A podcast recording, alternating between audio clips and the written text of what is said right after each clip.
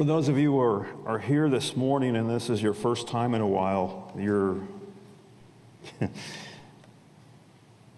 you've come at an interesting time and an interesting passage in our series. But I want us to, to go back to a promise that the Lord gave us that he actually, that John wrote. And, but I'm going to, before I get there, I'm going to ask you a question. We've all heard the saying, right? What's in it for me? Have you ever heard that? Have you ever uttered it? yeah, I'm, I'm sorry. I've done it. And depending on the person's motives, whether it's self centered or not, that determines, I think, if it's a good question or a bad question. If you're seeking wisdom, knowledge and regarding and making in regards of making correct and informed decisions on how to live, on how you should live your life for yourself and for others, which you are a big part of, and for others around you, it can be very beneficial. Because you can help the community, you can help your fam- family, family, and you can help your church. If your motive is just to understand facts, just to check the box, increase your knowledge that that could be telling. That could be a real telling thing. I'm only here, I'm just learning. I just want to understand what you're saying, what, what the Bible means. I don't really want to apply it to my life. What I'm getting at is this we've been studying the book of Revelation, and I hope that you have been asking, What's in it for me? Whoa, whoa, whoa, you're, you're, you're, you're messing with me here, man. You're messing with me. If it's just to learn, if you're just here to check the box, I, I made my trip to, to, uh, to RBC, I made my trip to church, I checked the box for the week, and I'm done, that's not a good thing. If it's just to learn what took place 1900 years ago in a place called Asia Minor and winning a Bible trivia contest because you can answer what the seven churches are, that might be all that you can hope for. But if Revelation, and I do say if Revelation, and I believe it is true, if Revelation was written to show us what will happen in the future, what will happen in the future, our future to be exact, your future to be exact, that changes how we view it. Because we understand what's coming. We understand what will happen to this earth. it makes it personal. John wrote at the beginning of the, the apocalypse, and this is why I say that we really need to understand what, what's in it for me. This is what's in it for you. Blessed is the one who reads aloud the words of this prophecy. And blessed is Ben.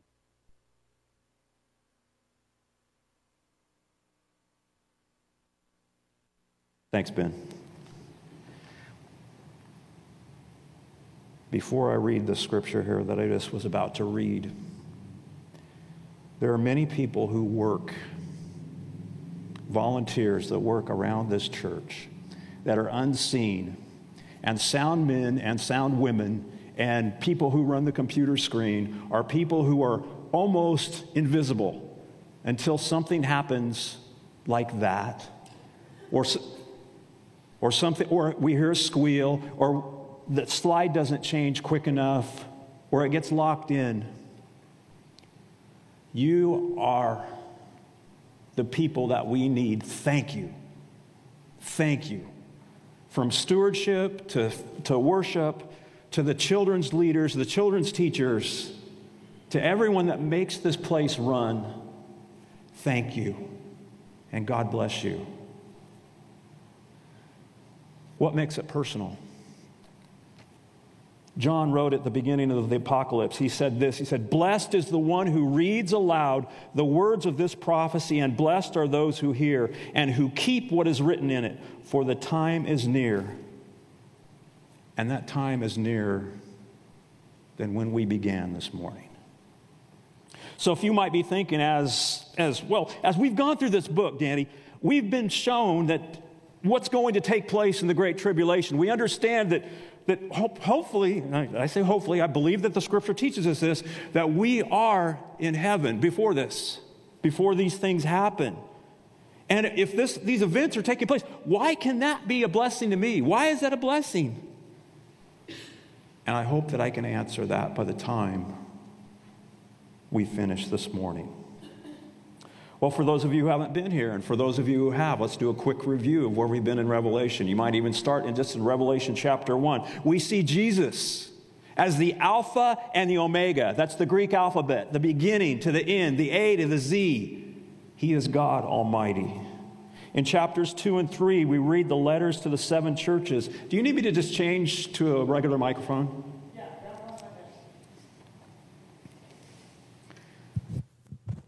Believe me, that bothers me more than, than it bothers you. Okay, we there? Awesome. There we go. All right, in chapters two and three, we saw the seven churches, the literal seven churches of Asia Minor. It was like a postal route. And that's where this letter was delivered to. Real churches with real problems, real victories, and real defeats, just like the real churches in the 21st century, just like the churches that have been from the beginning till now. In chapters four, we saw the throne room of heaven the throne room. Oh my goodness. And the one who was sitting on the throne. We saw the 24 elders. We saw the four living beings. And we saw it was a picture of God's sovereignty.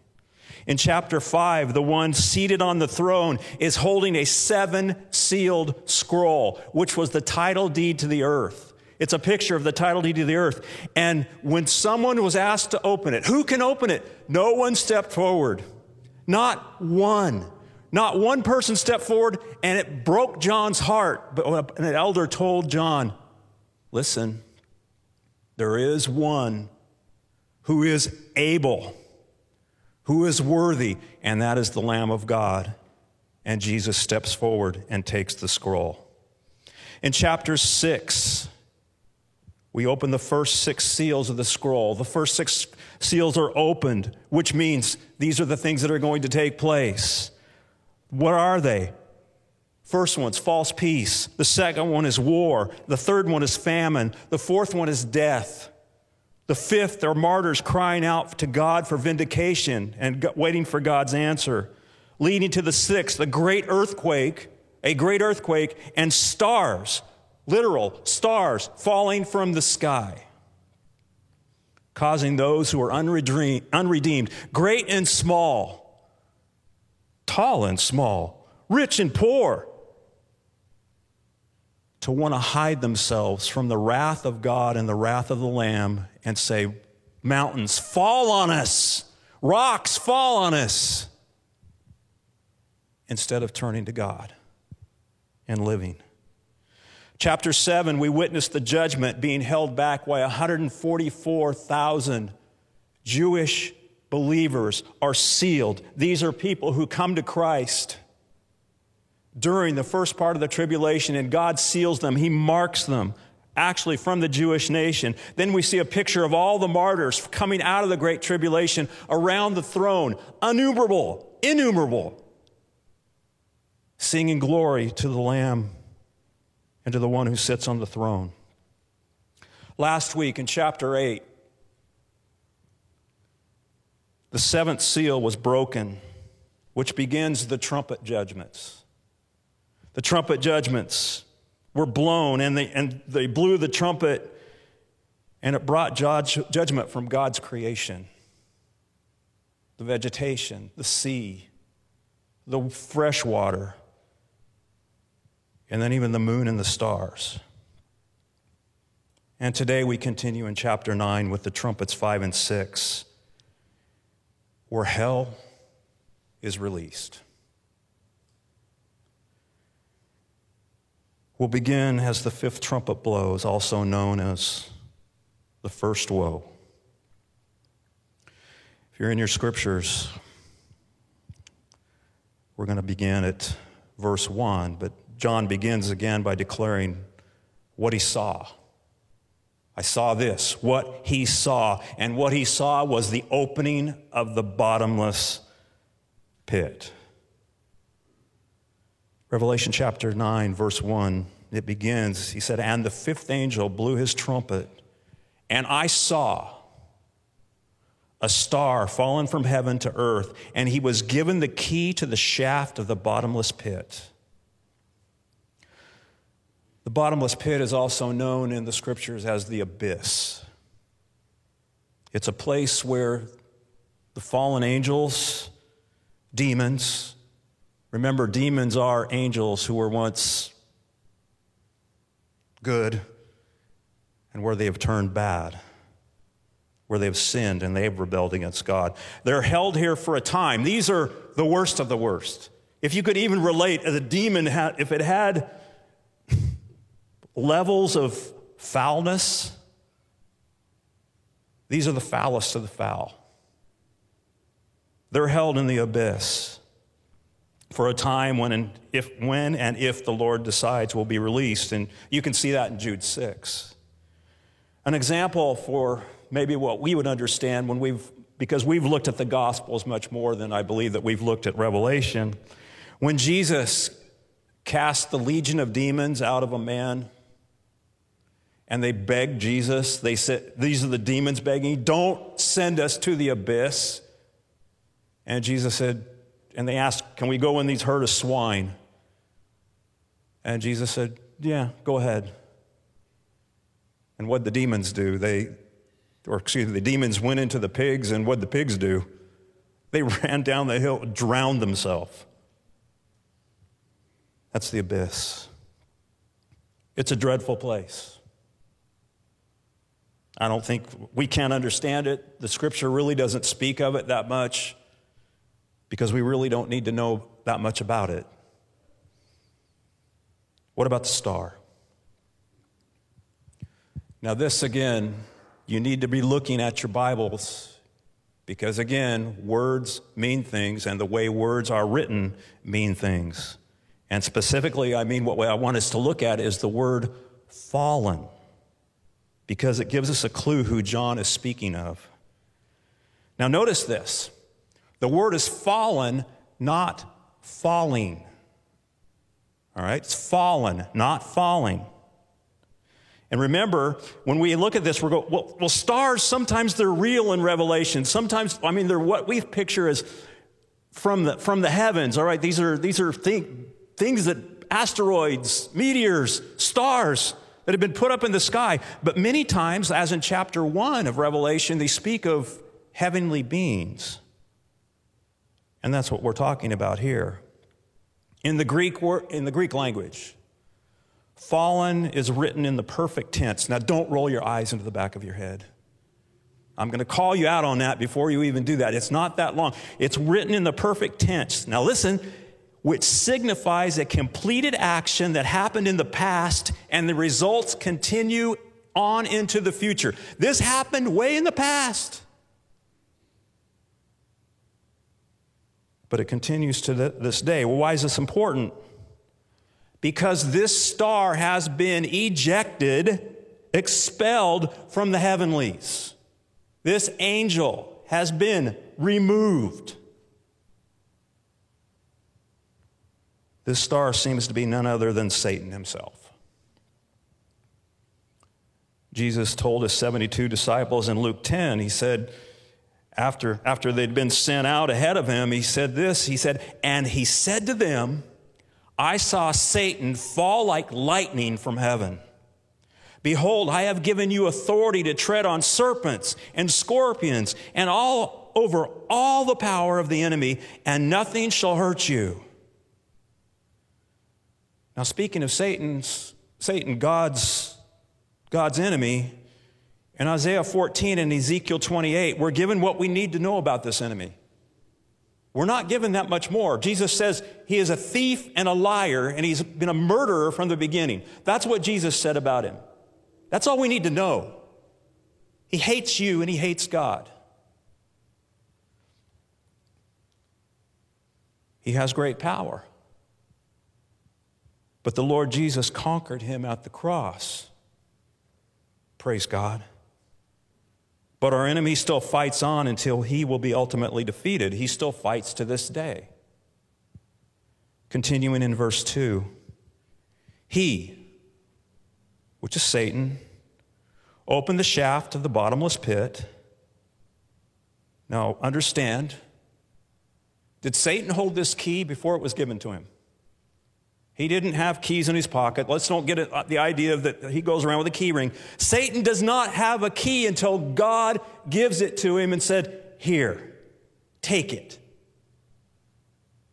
He's doing God's bidding. He couldn't do a thing until he was allowed to do that. And from the shaft rose smoke like the smoke of a great furnace, and the sun and the air were darkened with the smoke from the shaft. The picture that John is seeing is a great foreshadowing of the spiritual calamity coming upon the world. It is smoke. What comes after the smoke? What else is coming? Locusts. But not your garden variety locust. Not your garden variety locust. These locusts cause great agony. And now we'll look at the severe human suffering inflicted by the locusts from the pit. What's their mission and effect? And again, if we look at this, where did, where did we see locusts? We saw them in the great plagues in Egypt. Plague 8 to be exact. But this is different. Verse 3 and following, look at your scriptures. Then from the smoke came locusts on the earth, and they were given power like the power of scorpions on the earth. They were told not to harm the grass of the earth or any green plant or any tree, but only those people who do not have the seal of God on their foreheads. They were allowed to torment them for five months. As an aside, the normal lifespan of a locust is five months, but not to kill them. And their torment was like the torment of a scorpion when it stings someone. And in those days, people will seek death and will not find it. They will long to die, but death will flee from them. Now, some of you younger folks in the audience, you're going, Well, I don't even know what a locust is. What, what is it? All right, it's it looks like a grasshopper. That's the closest thing I can, I can tell you. They travel in great swarms. They destroy every green thing that comes before them. They can devastate an agricultural area within hours. This year, and not this year, excuse me, in 2020, yes, of course, in 2020, there was a great locust infestation in Kenya. One swarm covered 930 square miles. That's one swarm. They needed a beta weed to come there. They could, beta weed could have taken care of that. But these locusts described here aren't the same that have plagued mankind since the fall. They aren't your normal description. They aren't normal in their description or their activity. Church, what's released from the pit are demons. It's a picture of demons.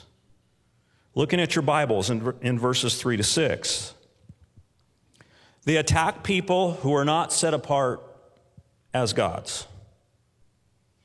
They don't bother with vegetation. In fact, they're commanded not to go after the vegetation.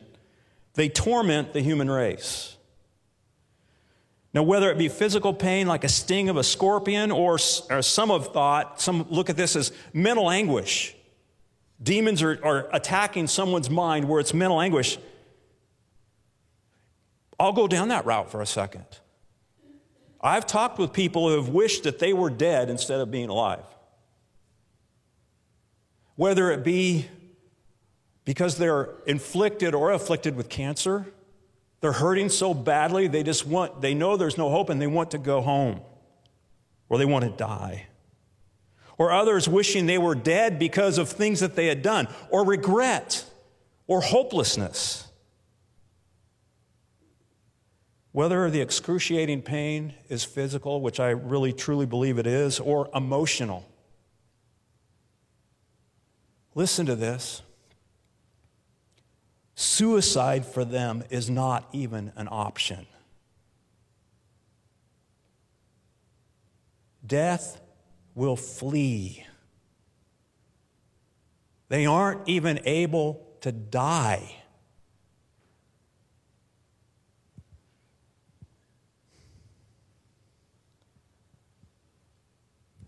But hear me. Even in this terrible time, we can see God's mercy in this. How, how so? How can this be merciful? When we're in pain, many times we turn to the Lord. These people have five months to be able to turn to the Lord, even during this terrible time. They're not able to kill themselves because once they're dead, then only comes judgment.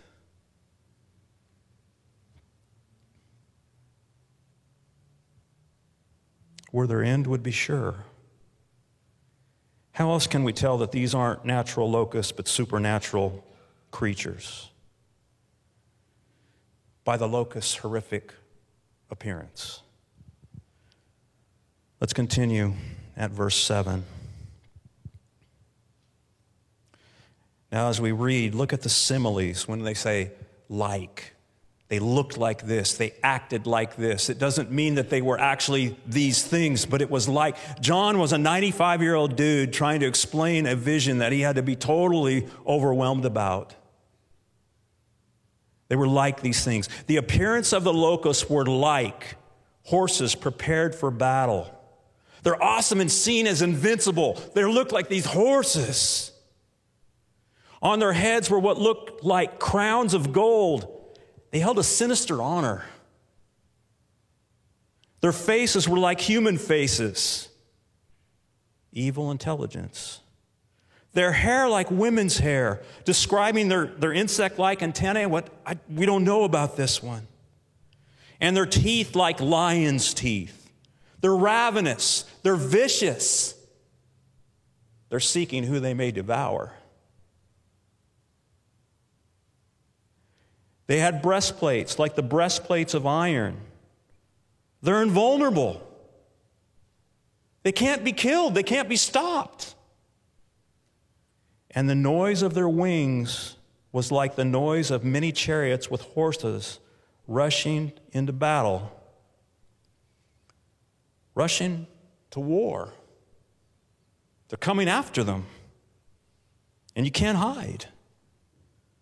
Verse 10 tells us they have tails and stings like scorpions, and their power to hurt people for five months is in their tails. What John is seeing here and what he's writing down for us that we can see is image upon image that we're forced to feel the horror of this judgment. This is horrible.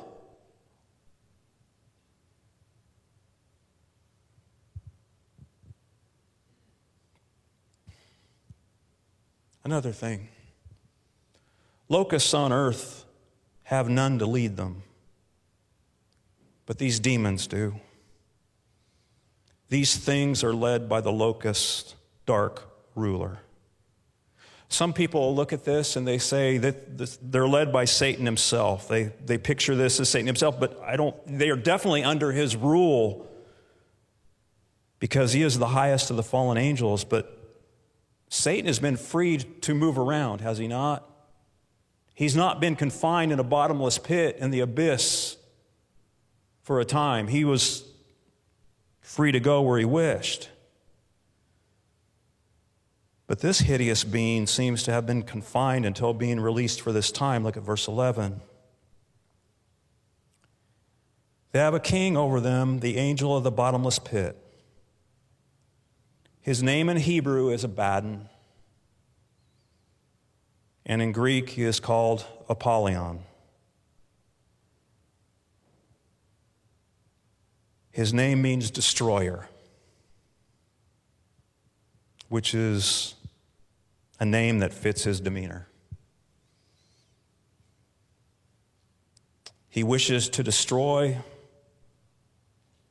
those beings who oppose those God wish those beings who oppose God, they wish to destroy everything that the Lord has created. They want to attack God, but they can't. So they will attack God's highest creation, which is mankind.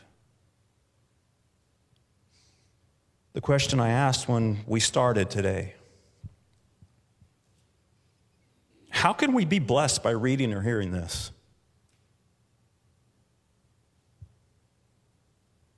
Well, I think one, God is sovereignly in control of when and how these terrible things take place. And if He has control over these things, He has control over the here and the now. And He has control over your lives. So you need not fear if you're in Christ. Also, we're blessed to understand that we have been and will be spared the agony of these horrific times.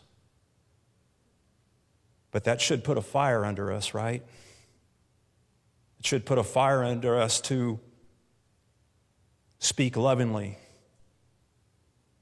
to those who could await this. On the other hand, this is also a blessing. If you haven't yet trusted Christ and are still in your sins, the blessing is this you can do so right now. You can turn to God right now and live. What a blessing that would be. It's not too late. The first woe is past. Behold, two woes are still to come.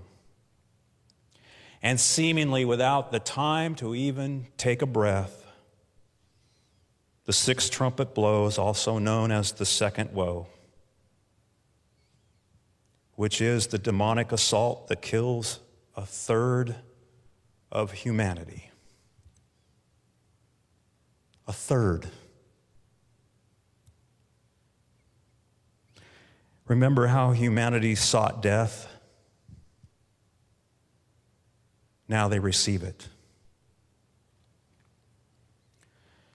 You know, I suppose if a writer had writer's block that was, he was in the horror genre wrote in a horror genre, and they were, look, I, I don't know what to write. I'm, I suppose if they weren't fearful of plagiarism, that they could look at these passages that we're looking at today, and they have a good place to start.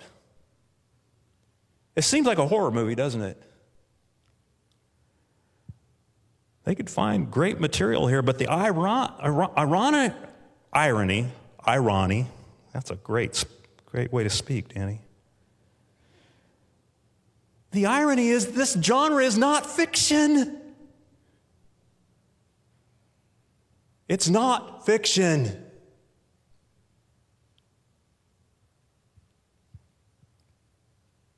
The demonic assault on mankind begins with the release of the mounted horses from the east.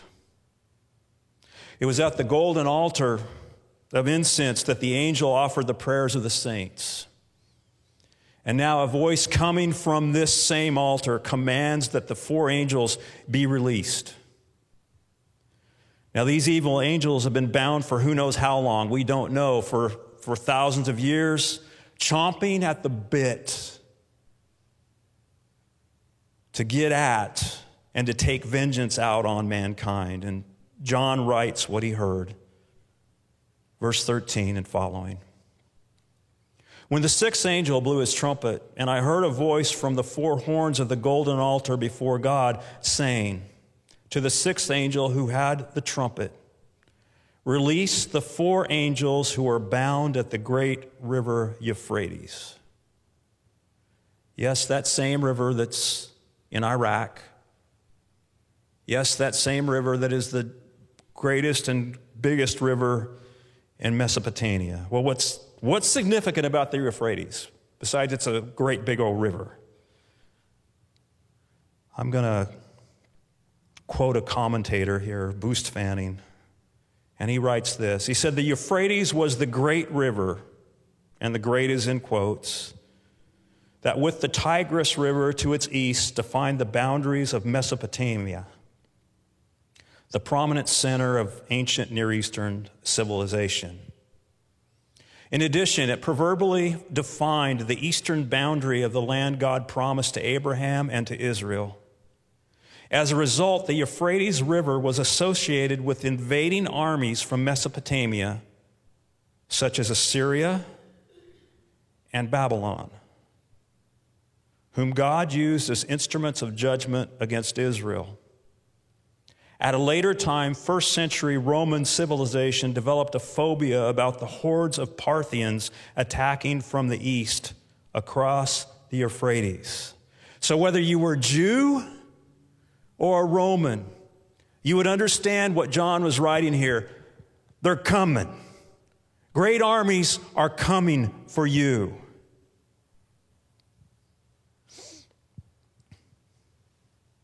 Continuing in verse 15, so the four angels who had been prepared for the hour, the day, the month, and the year were released to kill a third of mankind. The number of mounted troops was twice 10,000 times 10,000. I heard their number. Now, the four angels prepared by God, just as the great fish was prepared by Jonah, or Jonah prepared the great fish in Jonah, at the exact time in human history are released. Remember, the month, the year, the day, the hour. God has it in his hand, everything.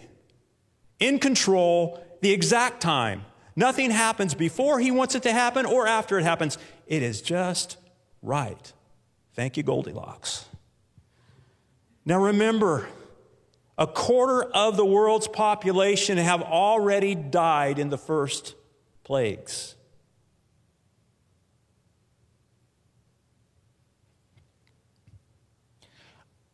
I mentioned to somebody that I am so glad that we're taking a break from Revelation to go into Holy Week, where Jesus came and he gave his life for sinners. He gave his life so we could live. It's a whole lot better than looking at this death.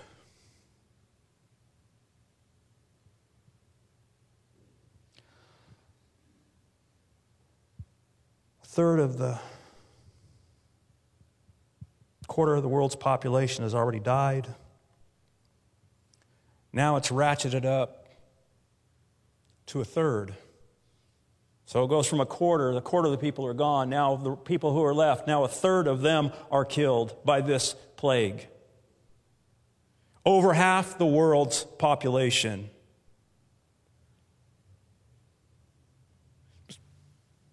Look, down the center aisle. Boom, half. Go to one of my favorite places on earth, Dodger Stadium. Half. Boom, gone.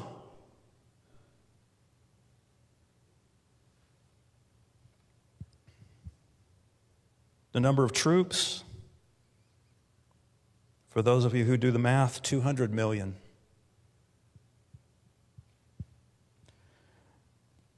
That's eight zeros, by the way. That's a lot. Could this be literal? Well, a few years ago, China boasted in having 314 million men ages 16 to 49 available to go to war not to mention 298, 298 million women. But most believe that this number of troops is impossible to sustain. And I would, I would agree with that. How are you going to feed these people? How are you going to feed 200 million people to attack here? To maybe put that in perspective, in World War II, no, I wasn't born yet. 50 million people wore the uniform worldwide.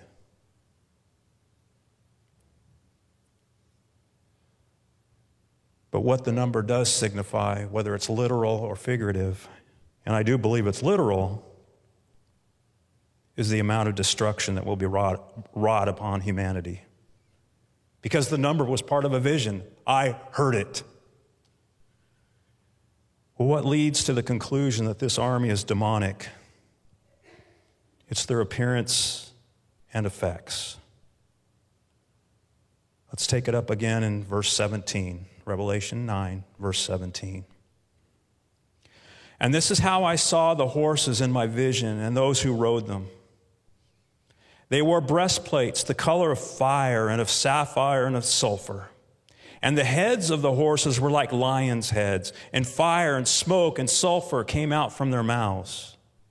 By these three plagues, a third of mankind was killed by the fire and the smoke and sulfur coming out of their mouths. For the power of the horses in their mouths and in their tails, for their tails are like serpents with heads, and by means of them they wound. I mean, these horses seem to be more like fire breathing dragons than a horse. The colors that the riders signify, the three fiery plagues, are the forces that will be inflict on humans. These colors, they're the same. They represent judgment that's been repeated since Sodom and Gomorrah, where these cities were destroyed with fire, smoke, and sulfur. It's judgment. John's description of these horses seemed to be like a, a, picture of modern warfare. I will give it that. It is a picture of modern warfare rather than ancient weapons. I suppose that you could read Hal Lindsey's books, The Great, Great Planet Earth. Kindle, Kindle laughs, and I agree.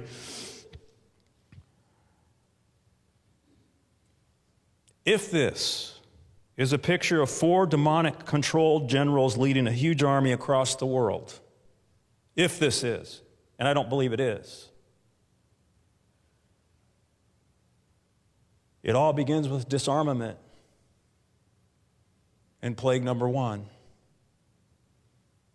And it ratchets up to this and quickly turns to destruction. But as I have said, I believe it is a picture of hell being released demons striking out in all directions because of their hatred towards God and His creation. Which brings us to the response of the survivors. It's so telling and sadly a trait that humanity has often shown. Verse 20 The rest of mankind who were not killed by these plagues did not repent of their works of their hands, nor give up worshiping demons and idols of gold and silver and bronze and stone and wood, which cannot see or hear or walk. Emphasis mine. Nor did they repent of their murders or their sorceries or their sexual immorality or their thefts.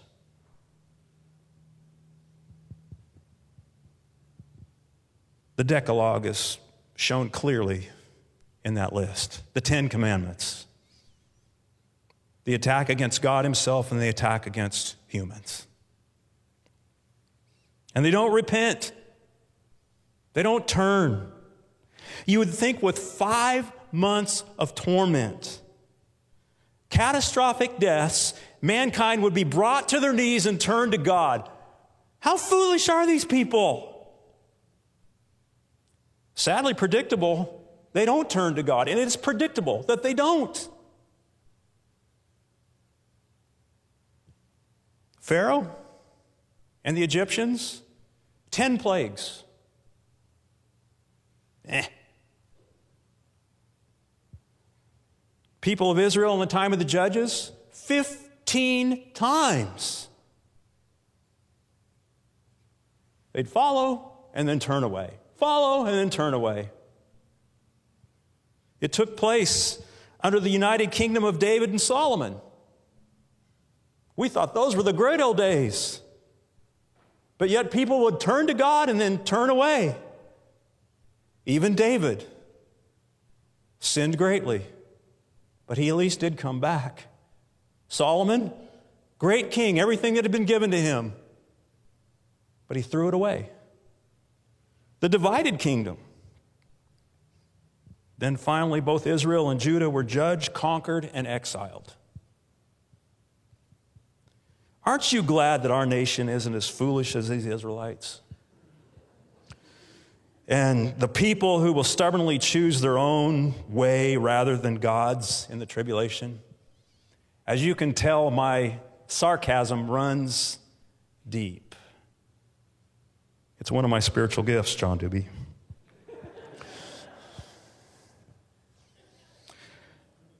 Let me take you on a tour that another man took me on recently.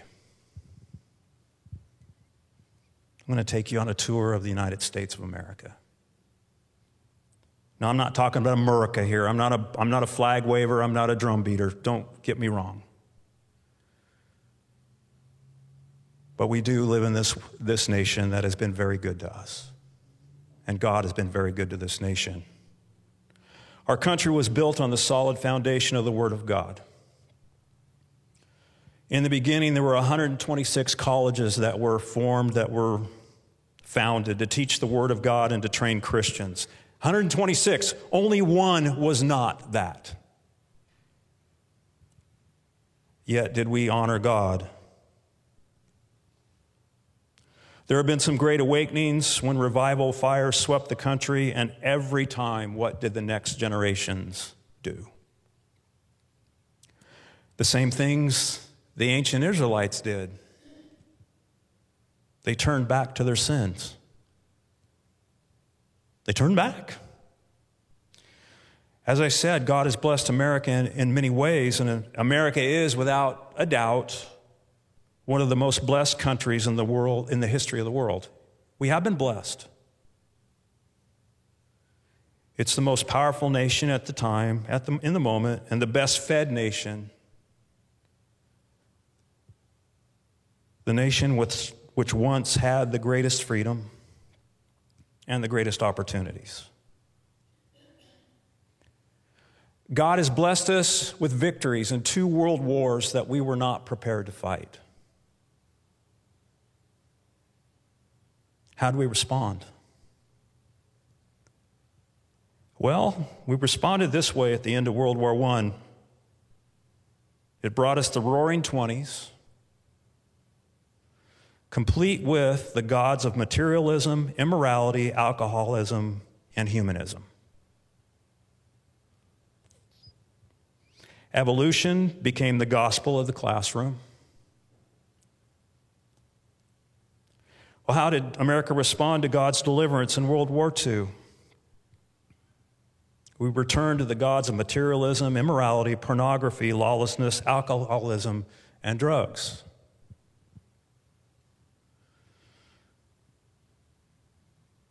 The gospel is preached, Bibles are sold, songs are recorded, programs are broadcast, broadcasted and streamed across America. And how have we responded? We have turned to the gods of materialism, pornography, and sexual perversion. That's our world. It is our world.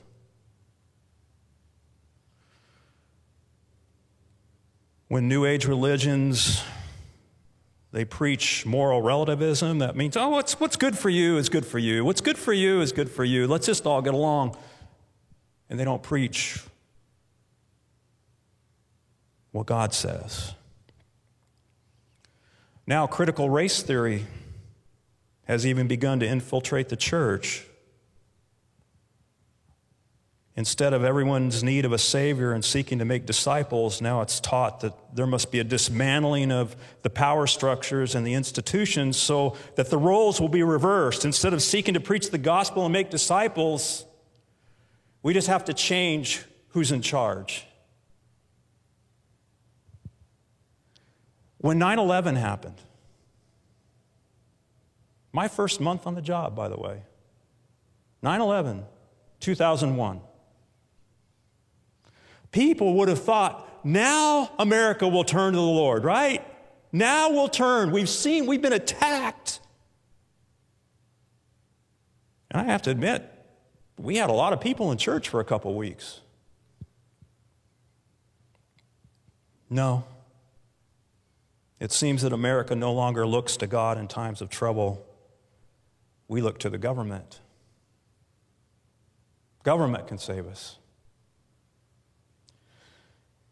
Then in the after 2001, four hurricanes hit Florida within a month.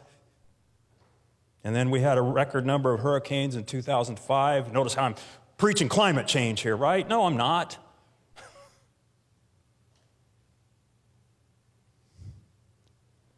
Including Katrina, that left death and destruction through the whole entire Gulf Coast and all but destroyed the city of New Orleans. You would think we would turn, right? America would respond, turn to God. No, we turn to government and distraction. Send in the FEMA trailers.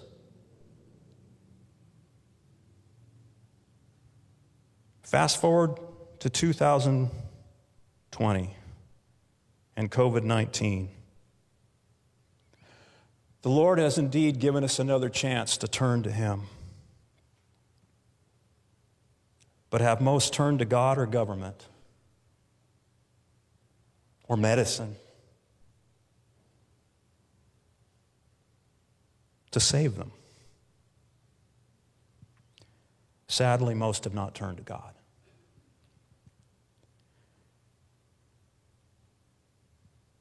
What I'm saying here is going to be hard to hear. I'm speaking of both the secular and the sacred.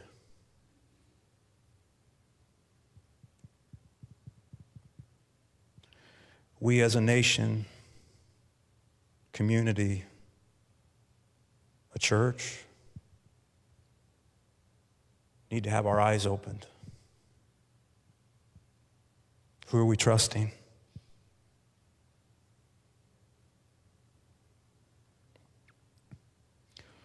We'll end here. Listen as I read this truth from 2 Corinthians. Therefore, having this ministry, by the mercy of God, we do not lose heart. But we have renounced disgraceful, underhanded ways. We refuse to practice cunning or to tamper with God's word.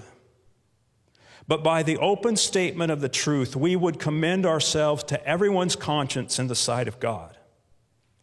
And even if our gospel is veiled, it is veiled to those who are perishing in their case, the God of this world has blinded the minds of the unbelievers to keep them from seeing the lights of the gospel of the glory of Christ, who is the image of God. For what we proclaim is not ourselves, but Jesus Christ as Lord, with ourselves as your servants for Jesus' sake. For God, who said, Let light shine out of darkness, has shown in our hearts to give the light of the knowledge of the glory of God and the face of Jesus Christ. What's in it for me? What's in it for you? First, peace. Not as the world gives, but as Jesus gives. Peace. And if you're in Christ, you're sealed and will not be touched by these judgments. You're not going to be attacked by demons. Even if we are still on the earth, you are not going to be attacked by them because you are sealed if you're in Christ. What's in it for me? What is the promise of being blessed? Probably the greatest truth that one could hear after a passage like this. He who has an ear, let him hear what the Spirit says to the churches. The one who conquers will not be hurt by the second death. How do we conquer? By the blood of the Lamb. If you've heard the gospel over and over and over again and never called out to the Lord to save you from your sins and to give you eternal life, I solemnly ask you to do so. Respond to his call. These are the facts for everyone. These are the facts. We have all sinned We've all fallen short of God's glorious standard. What's his standard? It's perfection. And because we have sinned, we are dead spiritually in our sins. And we will eventually die one day physically. Everyone will die. That's the bad news. Because for the good news to be good, you have to hear the bad news first. The good news is this, which is known as the gospel. God sent his son simply to be the Savior of the world. God sent his son. He lived a perfect life. He, su- he supplied every bit of righteousness that we would ever need. He lived perfectly before man, before God, and he accomplished all of God's law. He did everything right, and yet he was killed. He was killed to be a sacrifice. He was the Lamb of God, which takes away the sin of the world, because for their sacrifice, blood must be shed. And Jesus, by shedding his blood on the cross, gave that perfect sacrifice, but he did not remain in the grave. He rose again three days later, conquering sin, death, and the devil. How do you acquire that? So you go say, so what? What's it mean for me?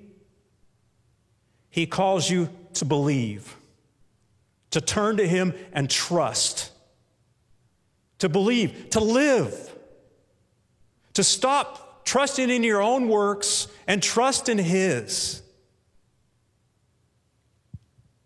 If you confess with your mouth that Jesus is Lord, He is the God that created the universe. And believe in your heart that God raised him from the dead, you will be saved. For with the heart one believes and is justified, and with the mouth one confesses and is saved. If you're in need, respond. If you've responded, Praise the Lord. That's what's in it for us eternal life.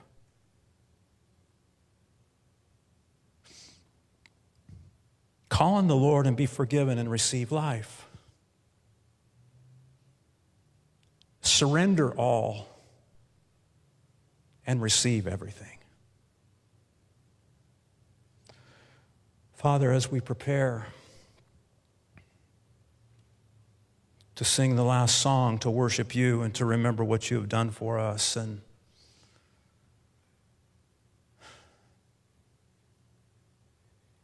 and hopefully do what the song says. We bless you, we praise you, and we honor you.